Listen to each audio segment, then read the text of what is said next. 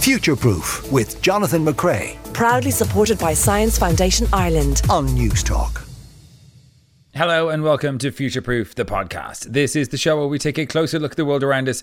I'm Jonathan McCrea. Coming up on this week's episode, we're going to be talking about jumbos, these weird sort of Jupiter sized twin planets that do not orbit a star. It has scientists very excited at uh, the European Space Agency. We'll be speaking to Mark McCaughrean uh, all about where they came from, how they were found, and what does it mean about how we understand planetary and stellar formation. If you'd like to get in touch with us, you can email us, science at newstalk.com, or you can tweet us. We're at Newstalk Science. We get to all of those at the end of the podcast. First, though, as always, time to look back at the week's science news. We're joined by Dr. Oren Kennedy from RCSI and from Teagasc, Laura Healy. Our first story, Oren, has to do with the malaria vaccine. Yes, so this uh, this isn't a paper in the normal sense that we normally go over here. It's kind of much bigger than that. In fact, it's about the rollout of a new vaccine for malaria, and it's a story that's kind of kind of amazing and a little bit disappointing in equal measure. And the reason is that there's a there's been a sort of another yet another amazing technical scientific advancement in in vaccine design and manufacture, but the sort of logistics and human factors uh, involved in um, in malaria and especially in around the region in Africa mean that it's probably not going to end the problem anytime soon. So just to take a, a step back for a second, malaria, as most people know, it's a massive, massive problem. Doesn't get the attention that it it deserves in some ways. Uh, it infects millions of people every year and kills five to six hundred thousand, mostly children, mostly in Africa, and the rates have actually increased in recent years. So uh, a new vaccine emerged in 2021 that was called RTSS, and the trade name was Mosquirix, made by GSK. And this was like a colossal feat, really, and it was kind of overshadowed by the other vaccine uh, rollout program that was happening at the time that everyone will remember. Um, but in some ways, th- that was actually kind of a bigger breakthrough in that malaria has been around and been so such a tenacious problem for so long. It's been around for thousands of years, really. Anyway, that new vaccine in 2021, we'll call that Vax One, was had an efficacy of about 40 percent and it required three shots. It was a little bit expensive, and the supply couldn't keep up with demand for those reasons. Now, the, this most recent story is about another vaccine. So, this is a new vaccine for malaria. It's called R21 Matrix M. It's developed out of Oxford and the Serum Institute in India, and it's sort of the same base technology as the first one, but they've they've done more than tweak it, but they've made some changes to it, and they actually use an adjuvant. That's one of the things that sort of boosts a vaccine's um, effectiveness. Uh, an adjuvant similar to one um, that's in the Novavax COVID 19. So they learned from the COVID 19 vaccine basically. But this new malaria vaccine is much more potent, it's much cheaper to make, and so it's more likely to meet the demand. So, um, and this brings the efficacy over the 75% mark, which is something that the WHO has sort of sought and really wants to have for a new malaria vaccine. So it's, it's, it's hit that mark. Uh, wow. However, on the downside, it's four shots it's going to be hard to get to everybody. So we kind of have to see how it goes. But it's you know it's um it's a massive advancement. Really, it's a great news story. It's probably not going to have a massive impact anytime soon, but overall a fantastic uh, story in the fight against malaria. Why will it not have an impact? Uh, I mean, it's an, a, a vaccine for a deadly disease. Why do we not think it's going to have a big uh, effect? Yeah, I think this just comes down to the so the cohort of people, the fact that it's four shots. You know, the the, the populations in sub-Saharan Africa, you know, they find it hard to to to get to their appointments, simple things like that. You know, there is some variation, of course, in the strains of malaria as well, but I think it's mostly logistics and human factors that they um, that they uh, that they think will limit this the impact of this. You know, and it's all it's always hard. It seems to have always been hard to get wins in in the fight against malaria. You know, I mean, the Bill uh, Melinda Gates Foundation, for example, they put a lot of money and effort into that first vaccine, and then they just sort of they sort of pulled out of that and they started focusing more on malaria nets and things like that because like the practical side of the fight against malaria seems to be much bigger than in most other sort of um, uh, big disease cases like this. Right. Uh, Laura, our second story has to do with glowing mammals. What is this about? Yeah, so not something we might think of when we think of bioluminescent uh, animals, which is something I'm sure we all do quite regularly. But if we do think about uh, glowing animals, we might picture that scary anglerfish from Finding Nemo, you know, that was in the deep dark uh, ocean and using a light to try and lure some prey into its mouth. But this research um, coming from Australia found that mammals actually have a form of bioluminescence called fluorescence. Um, so, what these guys did to find this out was they organised a night at the museum in Western Australian Natural History Museum with what Yeah, they got uh, some crime scene cameras in place, uh, some UV lights, and hun- hundreds of dead mammals. Um, so it's like the perfect setting for a kid's scary movie. Um, and what they did was they were shining this UV light on uh, these hundreds of dead animals, and um, they started taking pictures like you would at a crime scene.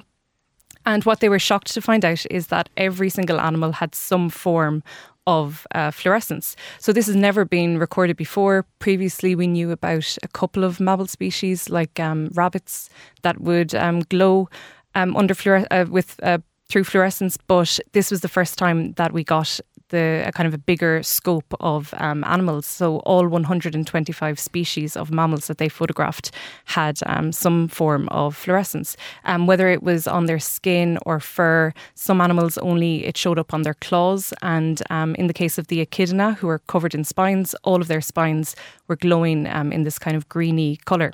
What? Yeah, I know. And you should um, look at the, the Guardian article and have a look at the photographs because um, it really gives a whole new perspective to these you know these animals that we just see in like normal color. They're like literally glowing. Um, uh, through this study, um, but the the researchers here are left with more questions than they are answers because they can't pinpoint any biological function for this. Like you know, there's very little UV as the day goes on. Um, as the day gets darker, there, there's no reason that we would ever see these animals glowing. Um, you know, except you know, we know we see each other, uh, our teeth glowing in you know nightclubs, things like that. But they can't think of why mammals would actually have this, um, possess this ability. Um, so they think it's just a biological quirk. One of the animals that they photographed that glowed the most was this marsupial mole that lives underground and it's covered in this whitish golden fur. Um, it was glowing the most, and yet it's blind and lives underground. So they, they can't think of any um, reasonable um, reason for this biological, yeah, no function. That's absolutely amazing. How did we not know this before? Like this is this. It, it sounds like a April Fool's prank. That's amazing. Well, I guess we didn't know it because no one bothered to shine UV on animals and look at them through a crime, uh, crime scene uh, camera. Um, it's just these these uh, scientists got a notion to do that and rent out the museum for the night, and um, luckily they did because uh, it is it is um, a nice way of looking at these animals in a, a, new light. If you're listening at home and you have any idea why UV um, might be useful as an evolutionary trait to be able to glow in the dark um, do let us know. Uh, our next story, Oren, has to do with bedtime stories. Yes, so this is uh, this was carried out by a research group at Loughborough University in the mathematics department, led by um, Jane Spiller and Camilla Gilmore, and it's about doing maths before bedtime. So I, I couldn't resist, and I, I, pitched this idea to our two older girls at home, Lil and Meg, who are both learning maths at the moment, and I asked them would they like to do multiplication tables at night instead of a bedtime story, and unfortunately, I was given a summary judgment of being even less cool than they had already assumed. But that is the summary here. So this group took a group of adults, uh, 77 adults, and they split them into groups learning maths in the daytime and learning maths uh, before bed, basically. And they controlled it. They had sort of timed activities, untimed activities, and they controlled for initial levels of proficiency in maths and all of that. But they basically found that if you learn some maths before bedtime, multiplication tables and the like, you're more likely to remember it the next day or at a, at a later time. Now, they the reason for this, it's probably not anything specific that's happening when you sleep, but more likely what isn't happening, as in nothing much else is happening when you're asleep. So when you're asleep, so your brain can process and mull over what it has kind of most recently been exposed to in peace. So they conclude, you know, that this might have some educational benefits and so on like that, but it still seems that at least for me, it won't help much in the in the cool dad stakes. But it's an interesting finding nonetheless. What about uh, that '60s trend of like playing tapes to people when they were asleep to try and help them quit smoking. I mean, is there any any idea that that we might be able to learn mathematics while we sleep? It's a good question. Good question. That, that's subliminal subliminal messaging, isn't it? Subliminal messaging. I, I'm not yeah. sure on that one. I think though that for for information to be processed, for complex information to be processed, you need to be awake. I think. I'm not sure though. Maybe we could uh, maybe we could ask them to do a second study on that. That's a good point. Laura, our final story has to do with elephants. Yeah, so um, this story is about entrepreneurial elephants. And um, no, we're not going to see elephants going around and setting up their own business anytime soon. But we did find this unique um, characteristic that is associated with entrepreneurs, which is innovation and the ability of elephants to um, display innovation. Um, so this is research coming out of an elephant sanctuary in Thailand, and it's in association with New York City University. And what they did was, um, because this is a, a, protected area, no tourists are allowed in this elephant sanctuary. They set up some remote viewing cameras and they made these custom made boxes that had three compartments, and each compartment contained some jackfruit, which is apparently what um, elephants like to eat. And there were three different doors on these compartments, um, which the uh, researchers were using as a way of um, setting a puzzle for the elephants to try and open. The three doors were one was push, one was pull, and one was a sliding door. So humans like have hassle trying to operate push pull doors. So, um, this would be a really good way to test if elephants were able to do this with their trunks and if they were able to use um, that kind of higher processing um, ability to figure out these puzzles to get to the food inside. So, what they found was there are 200 elephants in this sanctuary um, altogether living there, and um, only 77 actually had the curiosity to go up and look at the boxes in the first place. And of the 77 who went up and had a look, 44 um, were curious enough to actually try and figure out the puzzles. They, they stuck in their trunks, tried to open up the doors. And of that 44, only 11 were able to open up one door. Um, eight were able to open up two doors, and five elephants were able to open up three doors. So, the main um, take home message from this study was that there's huge variation in the ability um, to solve problems like this by elephants. So, different elephants have different individual abilities or capabilities in um, innovation. Um, and the researchers also they had hypothesized beforehand that maybe there would be sex differences or age differences in the elephant's ability to solve these problems, but um, no difference was found. So they had thought that maybe. Um, the female elephants who might be approaching the boxes with their young calves might be less um, less likely to investigate due to you know that there could be a potential danger there for their young but that that wasn't the case. The female elephants were as inquisitive and also able to solve the problems just as much as the male elephants and there was no difference between younger and older elephants either. And um, the reason for this research in the first place was because even though this is a, a protected sanctuary um, for the elephants, they they keep actually escaping and going next door into the nearby human villages and raiding their crops. So the humans huh. um, don't really like this, obviously, and they can't afford to lose any of their crops. And um, it's causing conflict, and you know we, we don't want that when when we are trying to save these species and keep them in a, a safe um, sanctuary. Um, we want to keep this um, as conflict conflict free as possible between the humans and the elephants, and so um, the, the researchers were hoping that their findings would help set up some kind of measures that the elephants wouldn't be able to crack and uh, would stop stealing the humans' food. That's ridiculous. Uh, absolutely nonsense, if you ask me. I mean, it, it, you know, animals can do this, uh, elephants can do that, crows can do this. I'm not. I'm, I, I was impressed with this maybe ten years ago. I now just assume elephants could do whatever they want. They just some of them are just lazy. Really interesting story, though. Um, Laura Healy and Oren Kennedy, thanks very much for joining us.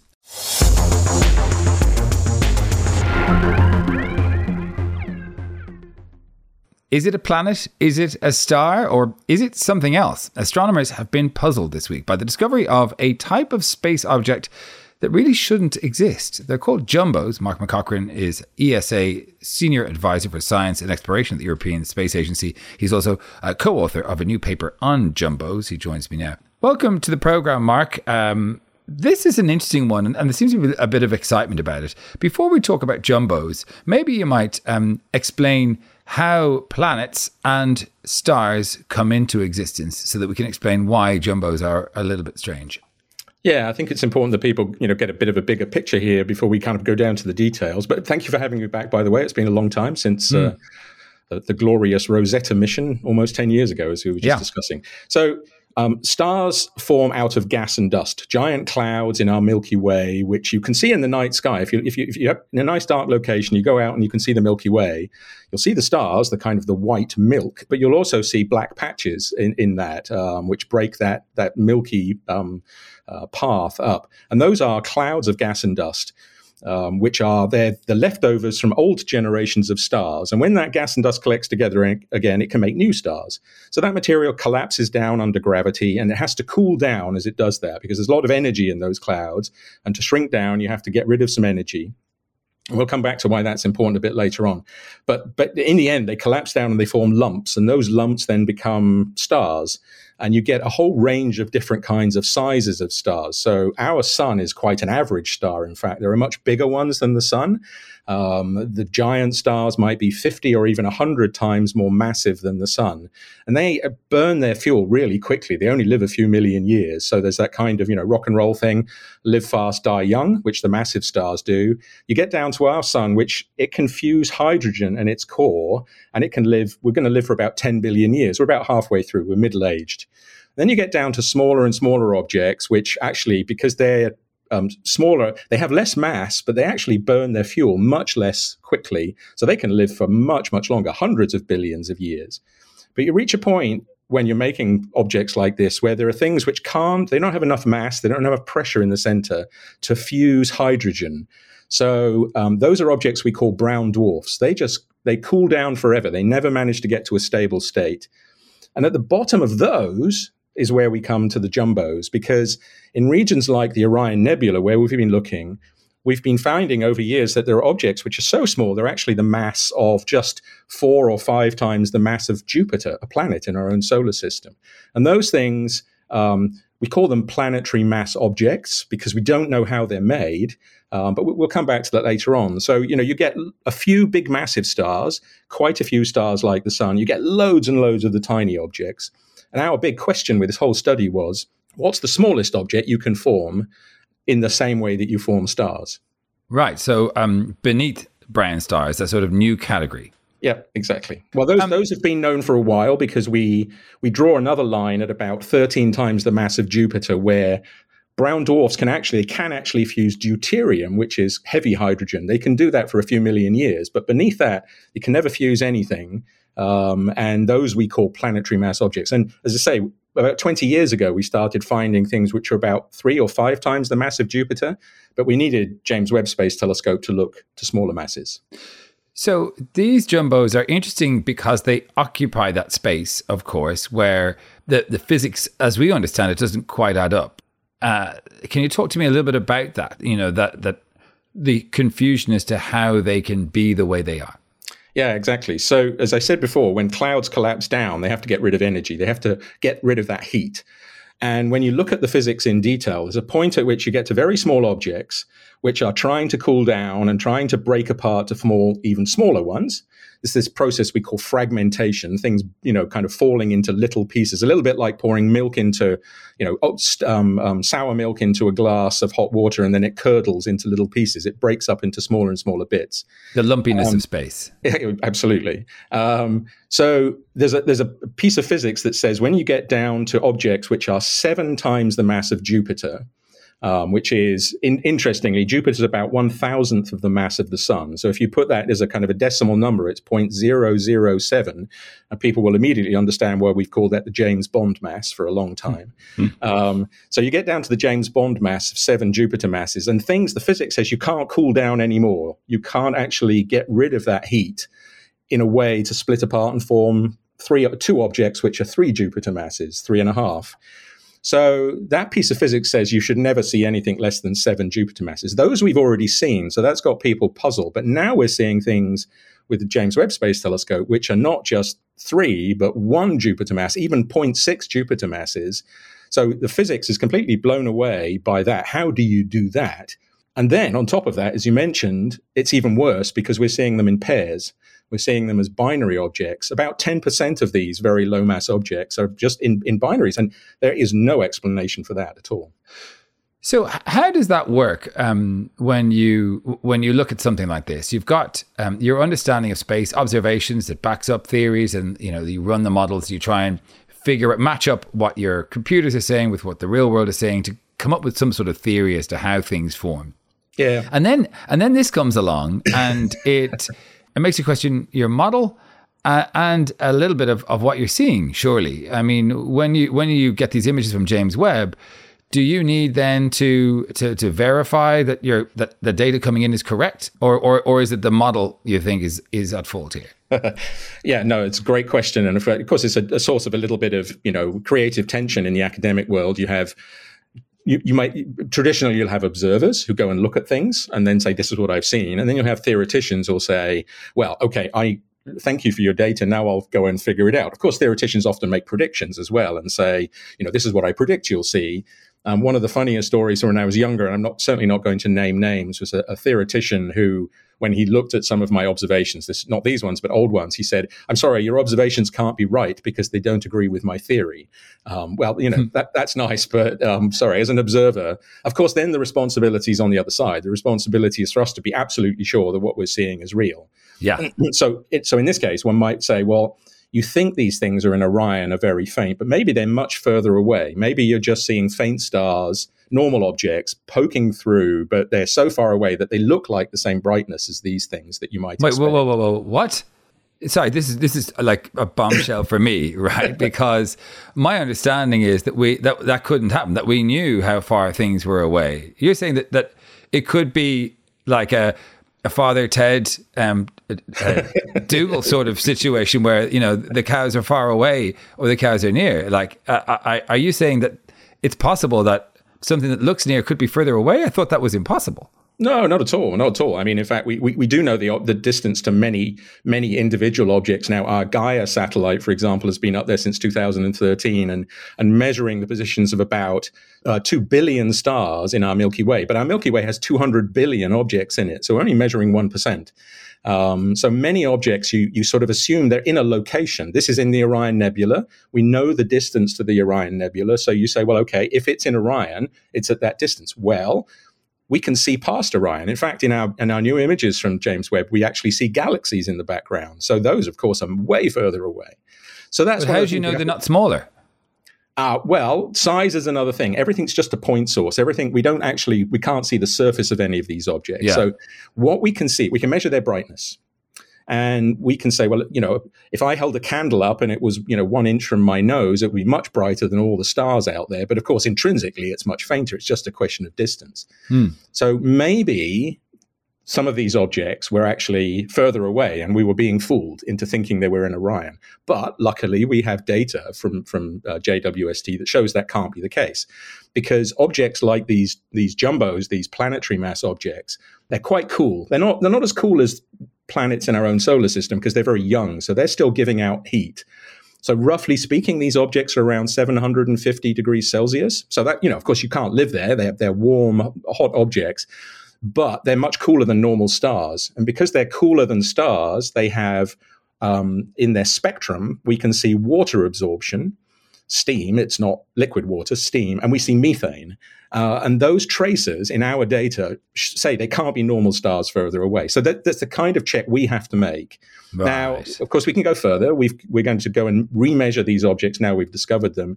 In March next year, we'll be pointing JWST back in the same direction and taking an actual spectrum of each object instead of just looking at their individual colors in different filters. So there's almost more we can do what about uh, triangulation? Is that possible from where we are, or is it just too far away to triangulate? No, that's exactly how the Gaia satellite does it. Actually, um, we can okay. triangulate, um, but it, you need to be at a certain level of brightness, and these individual objects are way too faint for the Gaia right. satellite okay. to see. Okay. And, and, the interesting thing, so people understand how triangulation works. You know, you kind of stand in one place, look at how far something is away relative to back objects in the background, and then you move to a different place and nearby things, like putting your finger in front of your face and blinking from one eye to the other. Um, if you look at, if you hold your finger close, the, the the finger moves a lot. If you put it further away, it moves less when you blink your eyes. With Gaia, we actually do that by looking every six months. We look from two sides of the solar system as, as Gaia orbits around the sun. So we use the entire solar system as the distance we measure the triangulation over. Wow. But again, these objects, these particular objects, are way too faint for that. So we have to infer their distances from let's call them indirect parameters. So what we've done with these data is we say, well, let's let's say we believe they're in Orion we see steam and we see methane. Can we fit to the latest models of what objects at 1 million years old, which is very young um, for these kinds of things, can we fit the models? And the models fit perfectly in terms of what they should look like in the different brightnesses. So, um, when you publish something like this, is it um, is there a bit of a pile-on from astronomers if you claim that you know there's something that uh, we haven't seen before? Do astronomers then uh, do they get the knives out? Because there's definitely some um, some disciplines like anthropology, for example, where anything you print, uh, you could be subject to ridicule and possibly death threats. In, in astronomy, um, when when you say, "Look, I think we've got something new here, but I'm not quite sure," because this is, hasn't been peer reviewed just yet, I think. That's correct. Um, yeah. uh, what, what's what's your gut on this? Well, you know, of course, uh, we talked about the difference between observers and theoreticians. Uh, theoreticians can, you know, for them, in fact, if they're not wrong often, they're not they're not being creative enough, right? So they can be wrong nine times out of ten. Um, observers, you get it wrong once, then yeah, maybe you'll get away with it. But you know, if you keep getting it wrong by publishing shoddy work, then of course you'll be, you know, be uh, exercised. Um, now, so we've we've done everything we can to check this. The reason it hasn't been peer reviewed yet is that all the data we, we, we only had exclusive access for a year, um, and it was a massive job because these are huge data sets we're working with. So we just got to the end. We we knew this result was here, and we want to get it out before anybody else found it. So of course we now need to wait for peer review. Um, I wouldn't. From the theoreticians, everybody's been very excited um, because you know it, it, gives them something to do, right? They've got to now yeah. come up with a new model, a new simulation, a new a new way of uh, physics, which is great. It's what I love for, for to have happen. Um, the exoplanet people, the people who study planets going around other stars, they're really excited as well because not only did we find the jumbos, these binaries, but they sh- all of their predictions say these things just shouldn't exist. Mm. Sh- sh- all the all the data we have from other star forming regions says there should be no binaries at masses like this. They should they should never be binaries, and yet we see them. So, so j- just actually just to clarify for listeners at home, we're talking about two Jupiter-sized ish um, things that yep. don't orbit a star, and that's and that's the really unusual thing, right? They're not in the orbit of a star as far as you can see. They're sort of floating out there, but they're connected to each other. Yeah, so they're, they're not super close together. They're roughly so the we use a, um, a scale length in astronomy called the astronomical unit. That's the distance from the Earth to the Sun, 150 million kilometers. So we often measure things in that unit, and these are about 100 astronomical units apart. So this is roughly the width of our solar system, beyond Neptune out to the Kuiper Belt objects. So so they're quite far apart. So they're not kind of just whizzing around each other, and, and their orbits are you know many thousands of years long, but but they're close enough to each other. Gravity is holding them together, so they are in pairs. But they they have nothing in between them. There's no star in the middle, as you say, mm. and that's the kind of one of the big questions now: is how did they actually form? Um, one group of theories would say they, if you can make objects cool down, which they're struggling to do, and break apart into smaller things, um, can you form you know can, can you even form these small objects in the first place? And even then how do you form binaries out of clouds like that at these masses? The other possibility is that they formed as actual planets orbiting around stars. And in orion the in this nebula the stars are so close to each other they actually are buzzing around and they they go past each other you know relatively often i mean on timescales of hundreds of thousands of years and when they do that the gravity can rip some planets out of one solar system and be free floating so that has always been the other model for these things the single ones they oh, formed right. as individuals as planets and got kicked out. Our solar system probably had more planets in when it was young. People, you know, people tend to think you know our solar system has always been the way it is. Absolutely not. The planets have moved in, around enormously in their in where they from where they formed to where they are today. And we probably had more planets in the in the deep past and they got thrown out. Some got swallowed is, is there the any sun. evidence of that yeah, because the, the way our solar system is arranged with the big planets further out, it doesn't really make sense in, in the way that you understand the temperatures and densities in in the in the disks which make planets around stars. I mean, we see those in Orion as well. We see new solar systems being born in our data, and so you have models for that, and that says no, there must have been some complete rearrangement of the planets um, so do you mean do you mean that from from the sun it should be dense and going to less dense as uh, in terms of the materials in, of the in a planets? sense, yeah, yeah. yeah. You you okay. need you needed to have the big you know the gas the gas giants further in to collect all the gas because they're made of basically the same stuff the sun is, whereas our planets are mostly made of dust turned into rock. Right. Um, so there's this thing called the Grand Tack model, which borrows from sailing. You know, this idea that at some point one of the planets got unstable, went on a slightly wonky orbit, and then everything rearranged because gravity huh. moved things around a lot. So these idea of ejected planets was cool, and that was kind of that would be the immediate answer to these one Jupiter mass objects that they didn't form like stars, they formed like planets. So sometimes the word rogue planet is used for these. Mm. But the real the real kicker now is how do you for, how do you eject two things at once and they stay together as they moved out because it's quite a violent process this ejection and to, for two of them to stick together and hang out in space um, on their own you know they, so it's of course it's possible that both models are working that we're seeing some being formed out of clouds single ones and maybe the doubles are being formed another way or maybe that. so at the moment you know all bets are off right yeah. nobody this is the good thing nobody predicted them um, so yeah. we, now uh, you, you, went back to this knives out thing. You know, there is this interesting, of course, my email box is now completely full of people saying, oh, well, if you cite my paper from 1856, you'll see that uh, I did, you know, I did, as, I didn't quite predict what you're seeing, but it's close enough that you need to reference my paper, which is right, good. I'm right, happy with right. this, that people are sending in what they've done. That's interesting. So it's not so much saying, I think you're wrong, although, of course, I did have somebody yesterday saying, you need to waste your, t- stop wasting your time on this. God created the universe. It's ineffable. We'll never know. And it's like, all right, thank you you. Know, uh, thank you yeah. for your contribution. Um, but yeah, so it's it's always interesting when you put a big result out like this and have people suddenly scratching their heads and thinking, uh, "What do we do now?" So, but as an observer, nothing makes me happier. Right? It's not my mm. job to explain these things. It's my job to say they're there. Well, Mark McCaughrean uh, from the European Space Agency uh, talking about results from the JWST. Thank you very much for your time.